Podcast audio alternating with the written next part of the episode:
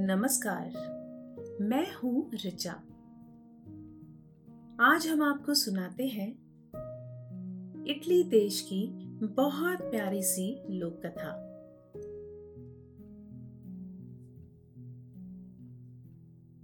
दो समुद्री सौदागर का दूसरा और अंतिम भाग। दो समुद्री सौदागर थे। उनमें से एक सौदागर का बेटा था। एक दिन वो बेटा जहाज़ पर बैठकर कारोबार करने जा रहा था। तभी समुद्री तूफ़ान आया, इसमें वो बुरी तरह फंस गया। बाद में एक लट्ठे की मदद से वो एक टापू पर पहुँच गया। उस टापू पर घूमते हुए वो घने जंगल में जा पहुँचा। जंगल के बीच में उसे एक बहुत ऊँची दीवार नज़र आई। वो नौजवान पेड़ की एक डाल के सहारे दीवार तक पहुँचने में कामयाब हो गया। जब उसने दीवार की दूसरी तरफ़ देखा तो उसे एक खूबसूरत शहर नज़र आया। वो दीवार से किसी तरह से नीचे उतरा। जब वो शहर में पहुँचा तो उसने पाया कि पूरा शहर ही साइलेंट मोड में है। वो राजा के महल में पहुँचता है। वहाँ उसे कपड़ों से लिपटी एक राजकुमारी मिलती है। वो बताती है कि ये सब एक जादू के असर से है। वो जादू के इस असर को खत्म करने के लिए नौजवान से मदद मांगती है। नौजवान राज़ी हो जाता है। इस पर राजकुमारी कहती है कि हम दोनों को एक साथ रहना होगा, लेकिन तुम मेरी सूरत नहीं देख सकोगे। नौजवान कहता है कि मुझे इस काम के लिए अपने माँ बाप से इजाज़त लेनी है। वो अपने शहर लौटता है और अपनी माँ को पूरी बात बताता है। उसकी माँ ने उससे पूछा कि, राजकुमारी, कैसी दिखती है? उसने बताया कि मैंने उसे अभी तक नहीं देखा है। इस पर माँ उसे मोमबत्ती देते हुए कहती है कि जब राजकुमारी सो जाए तो तुम उसके चेहरे से कपड़ा हटाकर उसकी सूरत देख लेना। फिर क्या होता है आगे इस कहानी में? ये हम आपको आगे बताएँगे।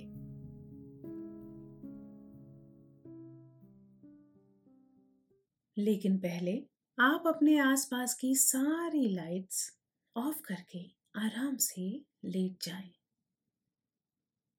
अपनी आँखें धीरे से बंद कर लीजिए। अब थोड़ा सा अपने शरीर को आराम दीजिए। थोड़ा और आराम। अपने शरीर को बिल्कुल ढीला छोड़ दीजिए। कोई टेंशन नहीं। कोई तनाव नहीं। अपने दिमाग में चल रहे सभी विचारों को, चिंताओं को त्याग दें। एक शांति सी महसूस करें। सब नेगेटिव पॉजिटिव विचारों को धीरे धीरे निकाल दें। हाथों को सीधा करके अपनी कमर के साइड में रख लीजिए।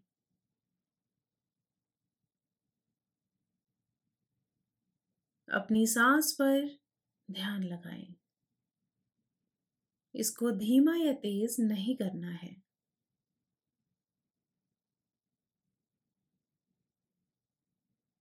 बस ध्यान देना है कि कैसे वो आपके नाक, गले में होते हुए आपके अंदर प्रवेश कर रही है। और कैसे? वो आपके गले और नाक के माध्यम से वापस निकल रही है। मन शांत। एकदम शांत होता जा रहा है। आप बहुत अच्छा महसूस कर रहे हैं। खुद को काफ़ी हल्का फील कर रहे हैं। सब तरफ़ शांति ही शांति है। सुकून है। खामोशी है। सौदागर का बेटा माँ से मोमबत्ती लेकर जहाज़ पर सवार हो गया। उसने छड़ी से इशारा किया और वो जल्द ही सम्राट स्कोर जोन के शहर पहुँच गया। बंदरगाह से वो सीधे राजा के महल में पहुँचा। वहाँ राजा की बेटी उसकी ही राह देख रही थी। दोनों ने रात का खाना खाया और सोने चले गए। राजकुमारी बिस्तर पर लेटते ही गहरी नींद में सो गई। नौजवान तो इसी बात का इंतज़ार कर रहा था कि वो उसकी सुंदरता को देख सके। क्योंकि अभी तक वो जब भी उससे मिलती थी, कपड़े से अपना चेहरा ढके हुए थी।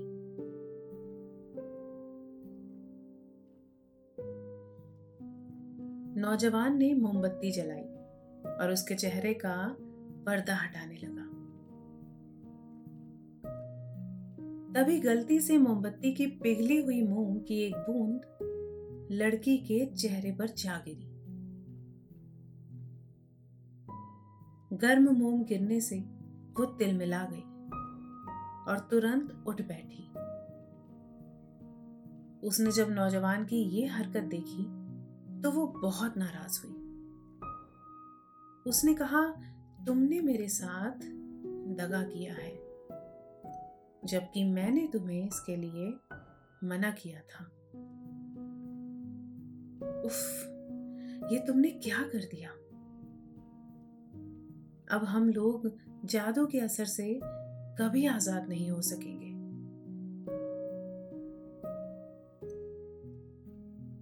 नौजवान ने उसकी बात सुनकर कहा,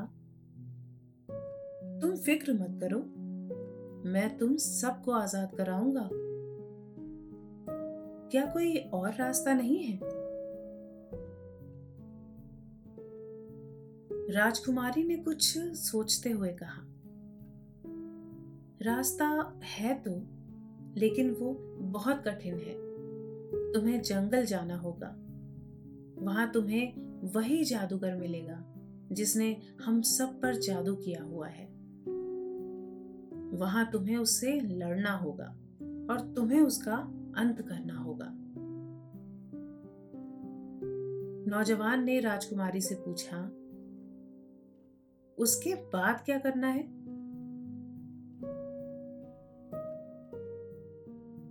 तुम्हें जादूगर के पास एक खरगोश मिलेगा।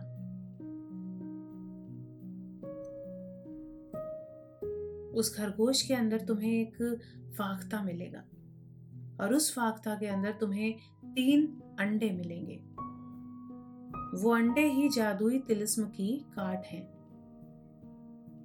तुम्हें ध्यान रखना है कि वो अंडे किसी भी हालत में फूटने नहीं चाहिए। अगर तुमने ऐसा कर दिखाया तो हम सब आज़ाद हो जाएँगे।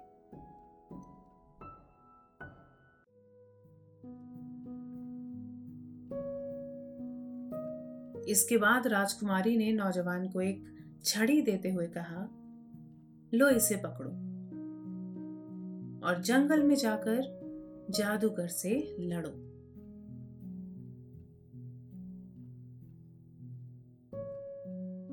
नौजवान ने राजकुमारी से छड़ी ले ली और सुबह होते ही वहाँ से रवाना हो गया। वो शहर से बाहर निकल गया। रास्ते में उसे पालतू जानवरों का एक झुंड मिला। वो उन जानवरों के मालिक के पास गया और उनसे कहने लगा, मैं यहाँ खो गया हूँ। मुझे तेज भूख लगी है। क्या आप मुझे कुछ खाने के लिए दे सकते हैं? जानवरों के मालिक ने उसे खाना दिया और पानी पिलाया। उसने नौजवान को अपने पास चरवाहा रख लिया। एक दिन जानवरों के मालिक ने नौजवान को बुलाकर कहा, आज मुझे कुछ काम है। तुम जानवरों को चराने के लिए ले जाओ। लेकिन ख्याल रहे कि घने जंगल की तरफ़ मत जाना। वहाँ एक खतरनाक जादूगर रहता है। नौजवान जानवरों को लेकर जंगल की तरफ़ निकल गया।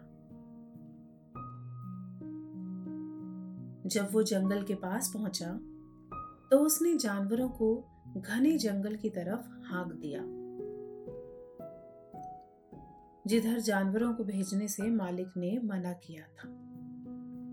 लौटकर उसने जानवरों के मालिक से कहा कि सभी जानवर घने जंगल की तरफ़ चले गए हैं। उसकी बात सुनकर मालिक ने कहा, अब उन जानवरों को वहाँ से लाएगा कौन? उस तरफ़ कोई भी चरवाहा जाने के लिए तैयार नहीं हुआ। इसके बाद मालिक ने उसी नौजवान को जंगल में उन जानवरों को लाने के लिए भेज दिया। मालिक ने उसके साथ मदद के लिए एक लड़का भी भेज दिया। दोनों जंगल की तरफ़ चल दिए। कुछ देर बाद ही वो दोनों घने जंगल के अंदर थे। नौजवान को इस तरह बेखौफ जंगल में देखकर जादूगर को बहुत गुस्सा आया। वो गुस्से से उसकी तरफ़ चला आ रहा था। जादूगर को देखकर साथ आया लड़का एक झाड़ी की आड़ में छिप गया। लेकिन नौजवान बिल्कुल भी नहीं डरा। वो खड़ा होकर उसके आने का इंतज़ार करने लगा। जादूगर ने नौजवान के पास आकर गुस्से से कहा, तेरी हिम्मत कैसे हुई यहाँ आने की? और तूने अपने जानवर यहाँ लाकर जंगल को खराब करने की हिमाकत की है। इस पर नौजवान ने उसे ललकारते हुए कहा, मैं जंगल तो बर्बाद करने नहीं आया। हाँ लेकिन तुझे ज़रूर बर्बाद करने के लिए आया हूँ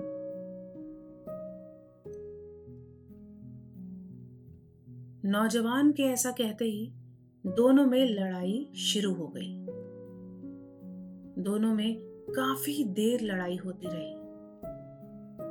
वो सारा दिन लड़ते रहे। लड़ते लड़ते दोनों थक कर चूर हो गए। लेकिन किसी को खरोच तक नहीं आई। तभी जादूगर ने कहा, अगर मैंने डबल रोटी के साथ सूप पी लिया होता तो मैं तुझे आसानी से हरा देता। इस पर नौजवान ने कहा अगर मैंने डबल रोटी और दूध पी लिया होता तो मैं तुझे अब तक हरा चुका होता।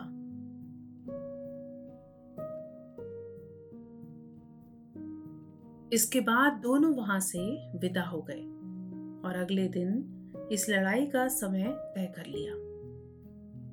इसके बाद जादूगर वहाँ से चला गया। नौजवान ने अपने जानवर जमा किए और लड़के के साथ उन्हें लेकर वापस आ गया।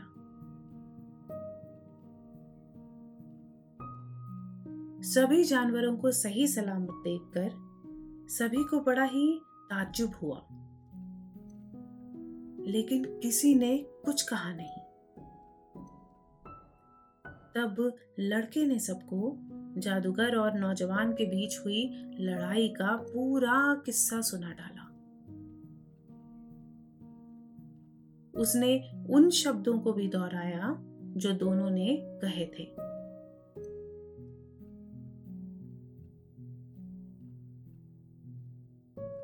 उसने बताया कि जादूगर कह रहा था कि अगर उसने डबल रोटी के ऊपर सूप पी लिया होता तो उसे कोई भी नहीं हरा सकता था। इस पर नौजवान ने कहा कि अगर उसने डबल रोटी के साथ दूध पी लिया होता तो वो जादूगर को हरा देता। ये बात सुनकर सभी को बहुत ताज्जुब हुआ। अगले दिन जानवरों के मालिक ने अपने एक चरवाहे से नौजवान के लिए खूब सारा दूध और डबल रोटी लाने के लिए कहा। जब नौजवान खा पी चुका तो एक चरवाहे के साथ उसे जंगल की तरफ़ रवाना कर दिया। कुछ देर बाद दोनों घने जंगल में पहुँच गए और थोड़ी देर बाद जादूगर भी वहाँ आ गया। और दोनों के बीच फिर से लड़ाई शुरू हो गई। दोनों लड़ते लड़ते थक गए। इस पर जादूगर ने फिर कहा कि अगर यहाँ पर डबल रोटी और सूप होता तो मैं उसे खाकर तुझे हरा देता। इस पर नौजवान ने भी कहा कि अगर मुझे इस वक्त डबल रोटी और दूध मिल जाता तो मैं तुझे हरा देता। नौजवान के ऐसा कहते ही साथ आए चरवाहे ने उसे बाल्टी भर दूध और ढेर सारी डबल रोटी दी। नौजवान ने डबल रोटी खाई और ऊपर से ढेर सारा दूध पिया। इसके बाद उसने जादूगर को ऐसा ज़ोर का मुक्का मारा कि वो बेहोश होकर वहीं गिर पड़ा। उसने तुरंत ही जादूगर का कपड़ा हटाया तो उसे वहाँ एक खरगोश मिला। उसने खरगोश को खोला तो उसे अंदर से एक फाख्ता मिला।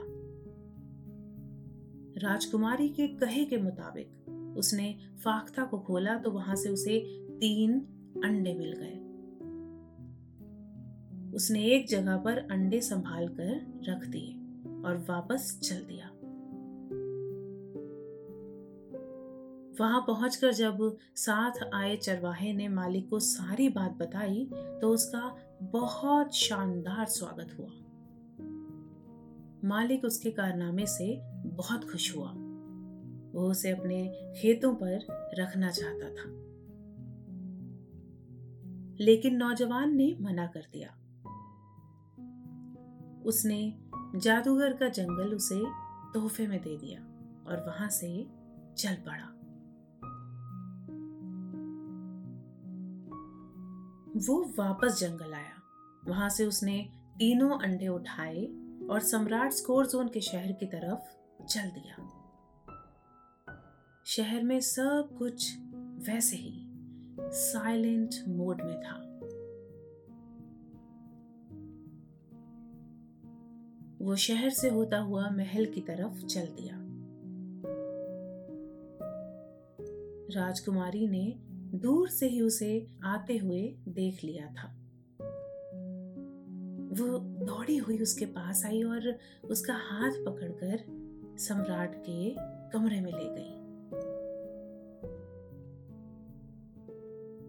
इसके बाद उसने सम्राट का ताज उसके सर पर रखते हुए कहा, आज से तुम यहाँ के राजा हो। इसके बाद वो उसे महल की छत पर ले गई। वहाँ उसने उसे तीनों अंडे देते हुए कहा, पहला अंडा पूरी ताकत से दाहिनी तरफ़ फेंक दो। नौजवान ने पूरी ताकत से वो अंडा अपनी दाहिनी तरफ़ फेंक दिया। इसके बाद राजकुमारी ने उसे दूसरा अंडा देते हुए कहा इस अंडे को अपने बाई तरफ़ पूरी ताकत से फेंक दो। इस बार भी नौजवान ने वैसा ही किया। इसके बाद उसने उसे तीसरा अंडा देते हुए कहा, अब तुम इस अंडे को पूरी ताकत से एकदम सामने की तरफ़ फेंक दो।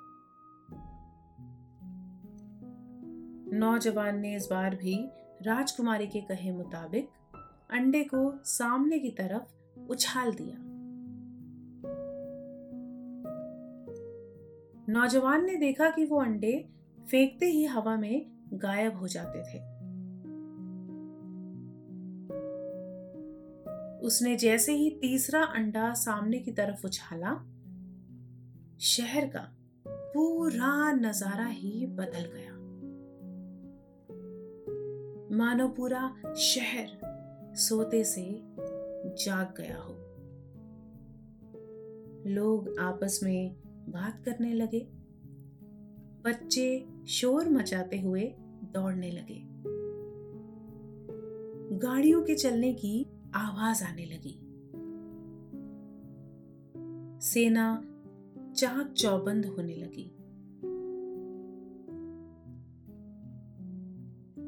कुछ देर बाद ही नीचे से आवाज़ आने लगी। सम्राट की जय हो, सम्राट की जय हो। इसके बाद दोनों नीचे उतर आए। नीचे आने के बाद नौजवान ने राजकुमारी के सामने विवाह का प्रस्ताव रखा। जिसे राजकुमारी ने मुस्कुराते हुए स्वीकार कर लिया।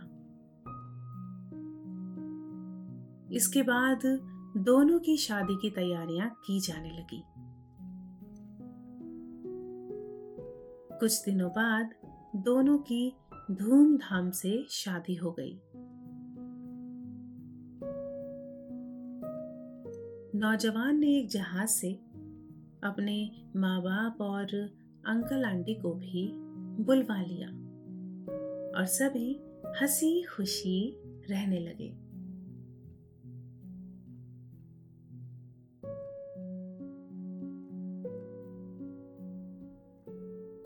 तो दोस्तों, अभी आपने इटली की ये दिलचस्प लोक कथा सुनी। अब आपके सोने का वक्त हो गया है। निंदिया रानी बहुत चुपके से आपके सिरहाने आकर बैठ गई हैं। वो हौले हौले आपकी पलकों को सहला रही हैं।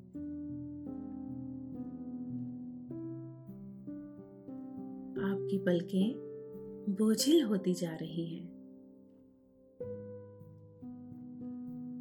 नींद आपकी आँखों में भरती जा रही है। धीरे धीरे आप पर नींद की खुमारी छाती जा रही है। आपने अपनी दोनों आँखों को धीरे धीरे बंद कर लिया है। और अब आप आहिस्ता आहिस्ता नींद की वादियों में उतरते जा रहे हैं। उतरते चले जा रहे हैं। शुभ रात्रि।